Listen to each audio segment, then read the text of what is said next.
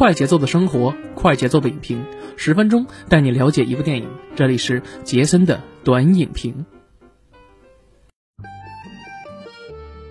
哎，不错，大家好，欢迎大家收听我们麻德电台的杰森的观影报告，我是杰森。那又到周六了，本周六呢，继续由杰森为大家带来我们对电影的评论和分享等等等等环节。那上周呢，给大家讲了一部什么呢？哎，李玉导演监制，申瑜导演执导的《兔子暴力》啊，相信很多朋友都已经在电影院都已经看过了。其实最近的片子其实也不少，新上映的片子就比如说像《夏日有晴天》啊，这个片子呢也是最近大家都知道，很长一段时间都没有这这个迪士尼的动画电影上映了啊。上一次看的这个动画电影还不知道是什么时候啊，所以说这次非常心情也非常激动啊。《夏日有晴天》上映时间呢也是。八月二十号，我们现在录制时间是八月二十二号的晚上啊。那累计三天的时候，它票房是三千三百万左右啊。这样，我们给大家介绍一下这个一些资讯啊。当然，当然今天不是讲这个《夏日有晴天》啊。然后剩下的话呢，那基本上就没有什么片子，比如说像《忠犬流浪记》啊，上映三天的时间是三百九十七点九。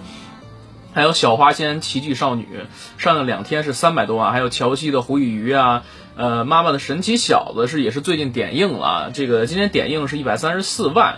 那还有一部片子呢，是叫《你的情歌》，上映三天是一百六十五点八万的一个分数啊，其实。总体来讲，票房上映的不高，然后呢，还是说最近啊，就是比较能打的，可能就是属于《夏日有晴天》了，跟《怒火中案》基本上在排片的时候都会有一些重点的照顾啊。你看，就比如说《怒火中案》，现在还依旧保持着百分之四十四点七的排片率啊，排片占比，呃。票房占比是这样，产出啊，然后排片占比是百分之二十九，然后《夏日有晴天》是百分之二十，因为大家很长时间都没有看过动画片了嘛，所以说呢，《夏日有晴天》今天我们不讲，我们不讲，那讲一讲什么呢？讲一讲最近这一周的一些发生的一些趣闻啊。这周呢，其实在周一的时候，我们在这个英皇。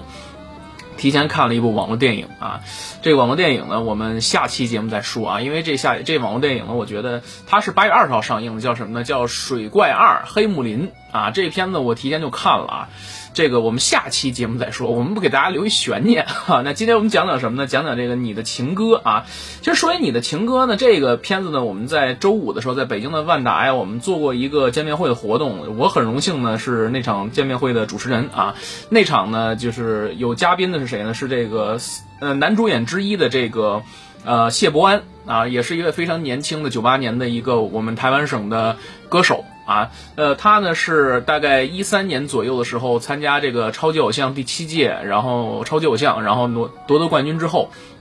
就出道了，其实挺早，他那会儿应该还没上高一，到现在，而且他自己又有一个乐队啊，大家也可以关注一下啊，也非常好。然后现在在这个全国也要开始陆续巡回演出了啊。那这个片子呢，女主演的是谁？女主演是去年大火的这个电影啊，也不能说电影啊，大火的这个台剧啊，这个想见你的这个女主演叫什么呢？柯佳燕啊，相信柯佳燕大家都清楚啊，这个，呃。这个也是去年因为疫情期间嘛，大家都是在家里啊，所以说呢，很多人都在追这个片子，而且这个片子呢，可以说我是认为啊，目前为止我看过的这种，呃，爱情片里边呢还是比较不错，它有一点点类似于像什么呢？像不能说的秘密，它是会有这种。呃，时间和空间之间的概念吧，然后还有人物身份的转变等等，然后这个其实当年没讲啊，这我记得好像，呃，一九年那会儿时候我没有讲，不对，二零年那会儿我没有讲，那哪天时候我给大家趁这个空档期，这么复盘一下啊。那导演呢，安竹坚。安导呢，其实之前呢也导过一些其他的一些，呃电视剧啊、电影等等，比如说像那个《杜拉拉升职记》啊，这就是他导演的啊，这个也是这个电影版的《杜拉拉升职记》，呃呃林依晨啊，林依晨扮演的这个一五年版的，其实之前呢还有一版那个，呃呃是那个谁徐静蕾啊，徐静蕾那边也也有一版啊，当然这个是一五版的，安竹坚导演的。然后剩下的话，其实他导的也不是很多啊，不是很多。然后主要是做编剧啊，主要是做编剧。那其他的还有主演方面，除了刚才我们说的柯佳燕以外，还有这个傅孟博啊。傅孟博这里边也饰演的是一位老师啊。那他呢也获得过这个最佳新演员的提名啊，某个奖项提名，大家自己去品一品哈，这我不方便说了，反正还是比较有意思。哈哈这个演员还是比较有意思，我们台湾省的一位新生代的演员吧。然后其实主要就是这三位演员去演这个戏。其实这个戏呢，我看完之后，我给打一个六分的一个分数啊。首先，我觉得其实这个戏啊，呃，我们现在给大家三秒钟时间，如果大家没看的话呢，还是推荐大家看一看。看完之后，我们再听一下以下的节目声。到时候有有这个朋友就说说我这个老给大家说电影是吧？说这剧情剧透了，说你那什么影评是吧？OK，那我们给大家三秒钟时间，让大家稍微等一等啊，三、二、一，OK。其实这部片子我给我给一个六分的一个分数啊。那个首先我想说一下，呃。完完全全是冲着这个几个主演的这个演技而去的，包括说像柯佳燕，虽然说她的剧情呢，就是这个戏的剧情呢，其实我觉得，呃，很一般了。但是你很久都没有在我们这个内地的院线里面去看一个非常台式小清新的这种爱情片。啊，爱情片，就一但有人会说这个片子可能三观不正，但是我个人其实并没有这么觉得。但其实他最后他并没有在一起。如果说你说他三观要不正的话，那是说明他在一起。但是他们不在一起，你怎么叫他三观不正呢？那柯佳燕饰演的是一个来自台北的一个什么呢？音乐老师。这音乐老师呢，面对自己的这个。未婚夫啊多次出轨，然后他就受不了了，去找一个这个婚姻调解师去调解。结果面对未婚夫的这个多次调解啊，也失败了。结果这个心灰意冷之下，决定去台湾，我们台湾省的这个南部的花莲地区啊，想自己重新出发。那正好呢，遇见了这个傅孟博饰演那个邢志远老师，他呢是一个流浪教师。哎，这里就有朋友会问了，什么叫流浪教师呢？其实就是。我们台湾省呢，就是大概有这么一个 类似于像考编这么一个制度啊，就是反正没考上的话，就四处要去一个地方去任教啊，就大概是这个样子。因为他不是那种固定坐班的，他要去四处去任教，才能有资格去什么呢？呃，去一个地方去固定这个编制，等于说其实就是临时工嘛。我大概能理解，就是这流浪教师是不是就临时工的这个意思？只不过就是你还需要再考一个完善的编制才行。所以其实这个邢老师啊，一呃，我个人觉得。电影里面可能他的这个表现还是比较好，但实际上呢，他就是因为可能没有一个机会，所以说呢，他一直想做一些事情，让所有人都看到他，然后他被别人认可。所以其实你看到他电影里面有很多的一些桥段，说什么呢？比如说他从台北到了花莲这个地方，为什么一开始他要选择？很多人说我要搞一个选秀啊，搞一选秀的目的什么呢？第一，他看了一下电视，这个当时我记得大概在零几年的时候，这故事其实发生在零几年啊，零六年左右时候。其实那会儿的时候，我们台湾省的这个综艺呢非常火。大家很多人都喜欢看这个台湾什么综艺，比如说什么《超级星光大道》啊，或者什么这个你这个其他的一些什么综艺节目之类的，什么国光帮帮忙 之类的啊。那会儿呢，这个大家比如说看那个什么呃呃偶像剧啊，这我这偶像剧好像还是当年台湾那边然后先流行起来了。你看到现在。看综艺啊，比如说你看像这个优酷、爱奇艺等等的这些自制的一些纯网的一些综艺等等啊，呃，由于资本的原因啊，你算基本上你再返回再返返回来，你再看看我们台湾省这边他做的这些综艺，其实，呃，第一可能是资金有限，第二确实也是人员有限，所以他做的并没有我们这个现在做的这么好，所以其实也可以看出来，原来喜欢看台综的这些朋友们。现在都长大了，可能也大概都已经三十多、四十，已经出头了，呃，也是一段美好的回忆吧，也是一段美好回忆。所以说，呃，当时邢老师为什么想去挑选这一帮人去做一件事儿？第一呢，是因为他看了这个某个综艺得到一个启发；第二点呢，他就是想什么呢？想自己拉出一支队伍出来，然后进行一下海选。那海选完之后，如果这支队伍成功了，那会不会什么呢？然后。这当然是我教的好了，所以说肯定会我得到人肯定，所以说可能对我自己自己的这个呃升职加薪啊，或者说对我自己的编制啊也有好处啊。其实你看本身这邢老师呢，他呢就有一点点的这个行为不轨，就等于说其实还是为自己嘛。但是你也可以理解，因为他做这个流浪教师啊是很惨的，说再流浪下去可能会取消这个教师资格了，所以这个东西你也可以理解嘛。然后我们再看看这个谢伯安饰演的这个李东祥这么一个学生的一个角色。他呢，其实从小呢就跟他的这个阿妈啊，其实阿妈呢是这个台湾的这个方言啊，我们台湾省的这个方言。那其实他这个正确理解应该就是奶奶或者是姥姥，我觉得大概是这个意思啊，应该是奶奶的意思。你看从这个这个剧情里面讲，他呢从小的时候父母因为车祸去世，去世之后一直都是他的阿嬷来抚养他长大的。那直到说。有一次，他这个阿妈去世了之后，哎，这个就是有一小反转了。这个东西其实有很多一些小反转在里面。呃，这个少年啊，当时他拍戏的时候应该是在高中的时候吧，给他定位在高中的时候。你看这个少年，他表面上啊看起来没什么，但实际上呢，还是有一些小的。叛逆在里面，你包括说一开始老师找他的时候，他就是很不情愿，然后呢，他还要偷他阿妈的东西啊，然后就比如说一个扳指，然后出去当。那这个时候，其实他跟这个邢老师两个人之间是处在一个博弈的一个状态，就是两个人其实压根儿谁也没看好谁，只不过就是什么呢？我想用人，但是我之间我没有人，没有人可用，所以没有办法赶鸭子上架了啊，去用这个人，觉得这个人还 OK 是吧？好歹他也能唱两首歌，嗓子也还行。但对于这个。呃，李东祥来说就是啊，你从我这里面拿走了我这个最要命的证据，所以我没有办法去妥协。其实一开始的时候，这两人是这样的，就是互相可能也不是特别很对付的样子啊。呃，但后来也不知道怎么着，慢慢的两个人就开始磨合，磨合好了。而且包括说像这柯佳燕饰演的这个于静。那他一开始呢，从这个台北来到花莲这个地方啊，也是四处去撒传单，说想去教音乐补课。没想到呢这偶然机会，正好碰见这个这师生俩了，正好呢三个人之间擦出一些火花，就开始呢，呃，拉起队伍来，让于老师呢去教他们。教他们完之后呢，几个老师呢就去练。在练的过程中呢，其实也发现发生了一些很多的一些摩擦呀，就比如说那可能就练得太累了之后，可能觉得不想练了呀什么的。然后呢。这个邢志远就想了一个办法，说行，那你今天你不用练了，是吧？那我就找一个新的乐手，然后呢，就跟他没没想到，你看这人都有攀比心，是吧？你看好不容易说我去练主唱，结果呢，我因为某些事儿我没练，结果第二天之后我回来，你把我位置抢，那我当然不能干了，对吧？于是乎呢，就有了一个激将法的这么一个戏，我觉得这个桥段其实也是蛮有意思。但是这里边我觉得还是比较有意思的是着重描写了三个人之间的感情戏。刚才就是说了，这个柯佳燕饰演的这个于于静。还有傅博饰演的秦志远，还有谢伯安饰演那个李东祥之间三个人的感情戏份，其实一开始的时候，谢伯安饰演的这李东祥这个学生，他呢是暗恋这个柯佳燕的，暗恋这于老师。你看从哪场戏都能看出来，就是一开始他们两个，这个于老师从花莲搬呃从台北搬到花莲的时候，就租住在这个谢伯安他们家附近。啊，然后呢，就是，呃，一开始呢，就是他非常这个啊什么呢，就是热心的去帮他，就比如说他们家停电了，有时候给你蜡烛啊什么的。一开始一个作为一个姑娘家来讲，肯定就比较有防备嘛。慢慢的这个。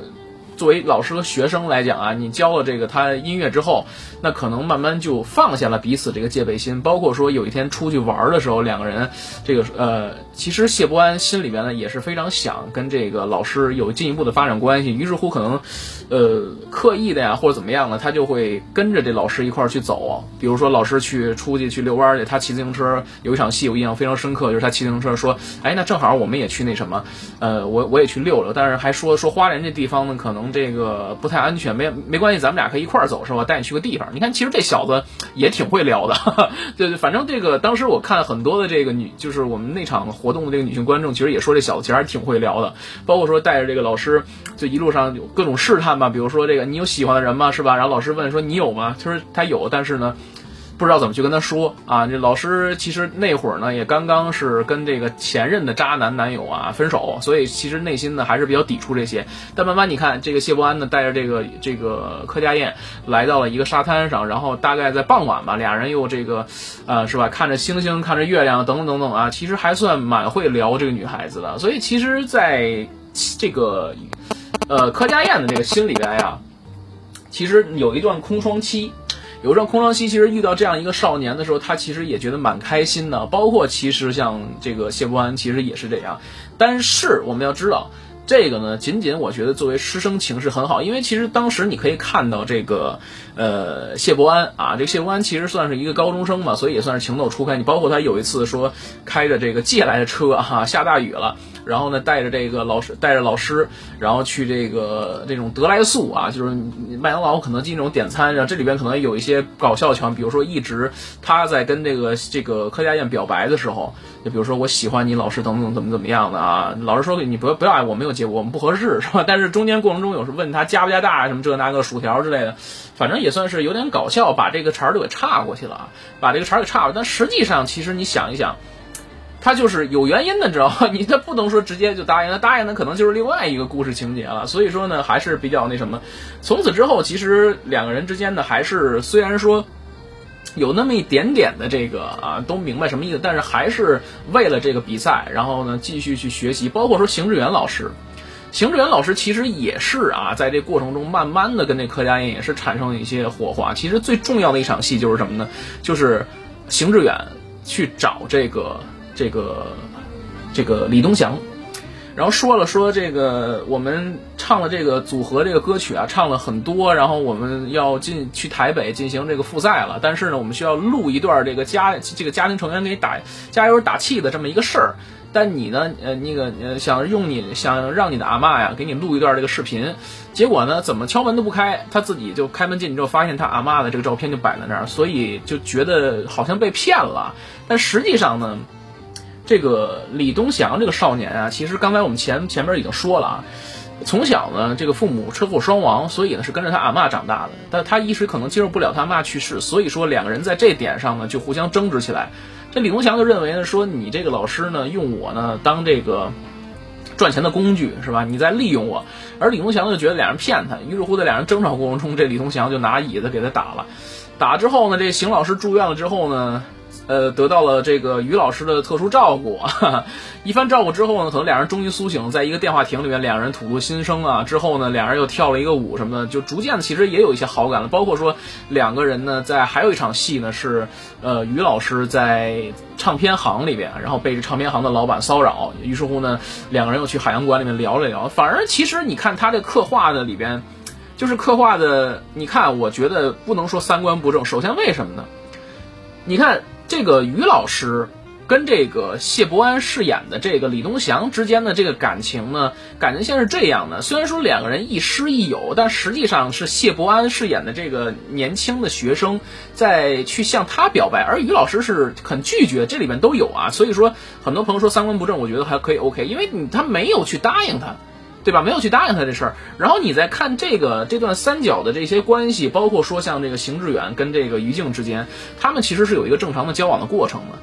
就是两个人都是一个成年人，然后呢，我觉得这些 OK 都没什么问题。其实戏曲冲突压根儿就是在这三个人之间的这个感情戏里边，所以我觉得导演设计的这个这个剧情还是比较巧妙的，因为他完美的规避了一些呃我们所谓的一些东西在里边啊。就是如果说他柯佳燕要是答应了，当时答应了这个这个李东祥的这个这个要求的话，那我觉得可能我们也看不到这个片子了。所以其实很多人说三观不正，我觉得你可以歇一歇了，可以歇一歇了，而且包括说。最后三个人谁也没跟谁走到一起，这个我觉得你就不能说人三观不正了，对不对？就是我发现最近很多的电影啊，都是这种什么呢？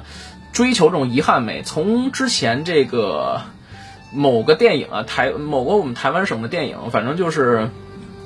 呃，我们不能说这名字，不能说这名字，因为这这里边有有几个劣迹艺人，所以我们不能说这名字。但是我想说，就是某小笼包女演员啊，她演的这个电影，从那个电影开始，其实我们突然一看，哎呦，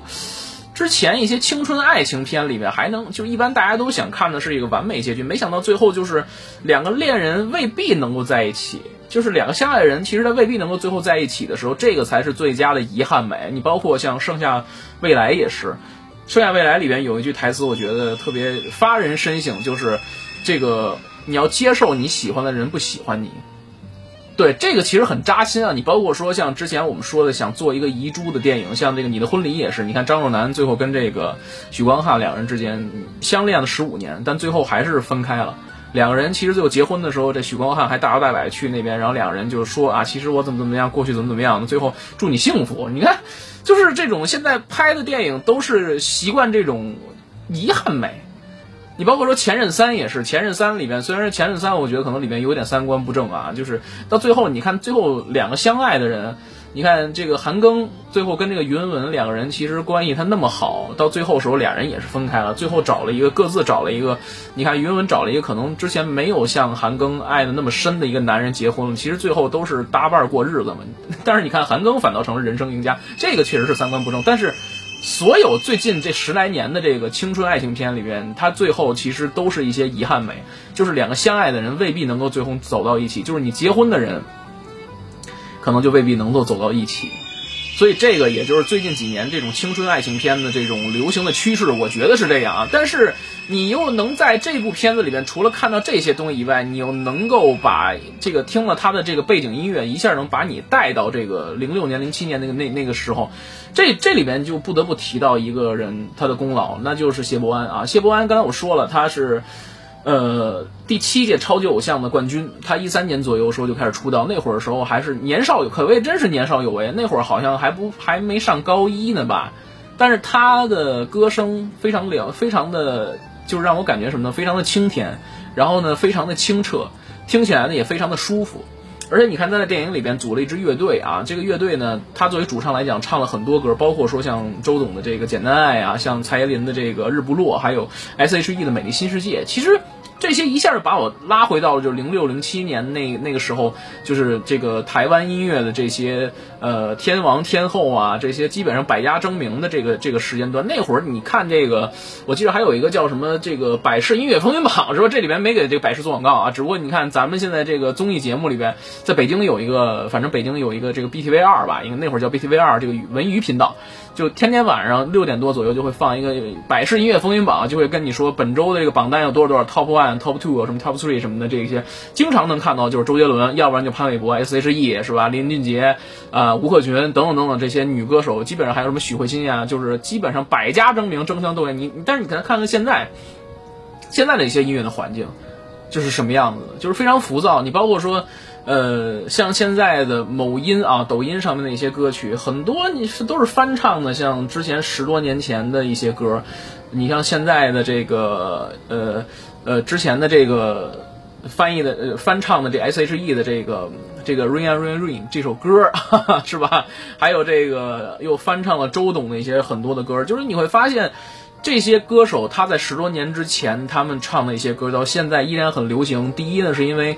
呃，有人这样评价周杰伦，说他的编曲是超出这个时代的这个流行性的，也就是说，当年你听不懂，但未必到现在你听不懂，因为当年我们可能接受的一些先进的音乐文化或先进的音乐的一些知识很少，因为当年的网络对于我们来说还算比较闭塞。因为我记得在零六零七年那会儿的时候，家里刚装这个 ADSL 宽带啊，那会儿我们家呢还是拨拨号上网。就不是包月的，而是那种用小时再去做的这种，所以就是我们的网络是有限的，而且我们的带宽也是不足的。在这种情况下，我们摄取音乐的途径其实就是什么呢？通过电视的 M 这个 MTV 去看，要不然呢就是自己买 CD，要不然自己去买磁带去听。所以那个时候，我们真的是在认真的去听音乐。但现在你看，音乐很普及了，你包括说像手机啊，各大这种流媒体平台，你包括说像这个网上的很多的一些音乐软件呀，等等等等，你摄取音乐非常的简单。过去我们还可能还会去习惯去下载什么，但现在我们可能在线收听就满。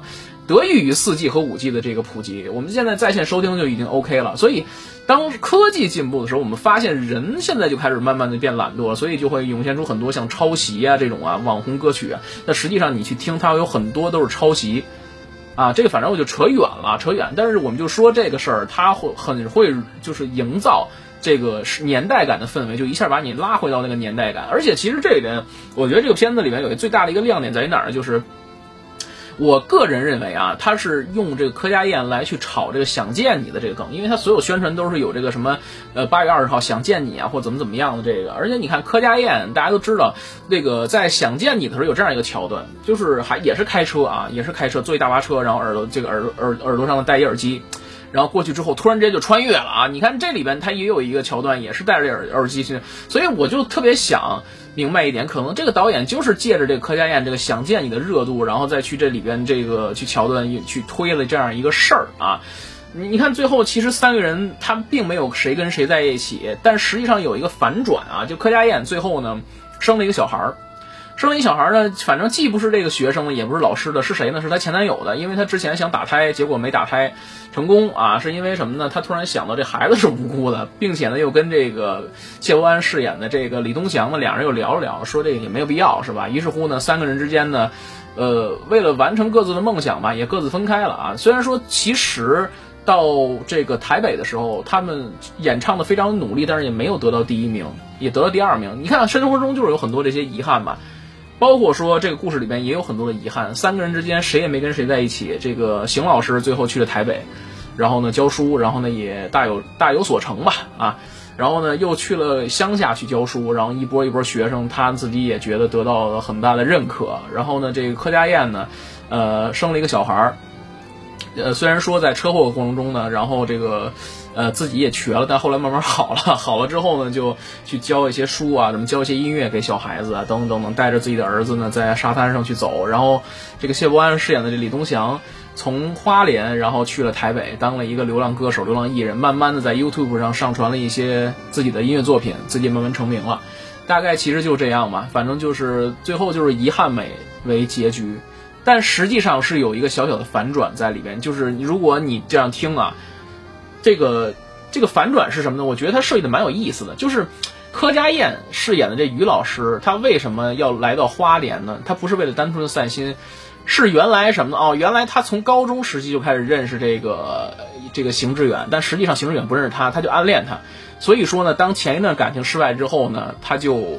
去了花莲。在得知这个邢老师在花莲的时候，他就去了花莲去想追求。所以说，哦，这一下就有反转了。原来所谓的什么去发传单呀什么，实际上只是为了接近他去做这个事儿。哎，你看这样一想，就有点意思了，就有点意思了。就反正我觉得。这个反转 是让有有点让我大跌眼镜的感觉，就没有想到是能是这样的一个结果啊！反倒是觉得这个时候就有点可怜这个李东祥了，是 李东祥是被一个老油条给忽悠了，可以这么说啊！就反正这个片子看起来是有点意思，但是实际上你会从这里边看出很多台式小清新的感觉，包括里边很多的歌，还有包括陈绮贞老师的这个小步舞曲啊等等，就一下把这个回忆给你拉到这个零六年、零七年的时候，所以。呃，这样一部片子来讲的话呢，也算是最近的一个爱情片里边一个一朵清呃一片清流吧。我个人是觉得这样的啊。如果你个人喜欢这种台式的小清新的风格的电影，或者说呢最近就是没有什么片子可以看的话，也可以推荐你走进影院去看一看这部片子。最后我打一个六分的一个分数，它算是一个及格的一个片子。就冲着这个几个人的这个主演，包括柯佳燕的演技啊，包括它的里边会有一些小小的反转在里边啊，包括你可以看到我们宝岛台湾各种各样的景色，比如说像花莲这种山地啊，等等等等，还有晴这个晴朗的夜空啊，等等等等这些，我觉得还算是 OK 吧，OK。然后呢，最后呢，也是希望大家能够走进影院支持下这部片子。那我们下期节目可能要说一说《水怪二之黑木林》，那我们下期节目再见，拜拜。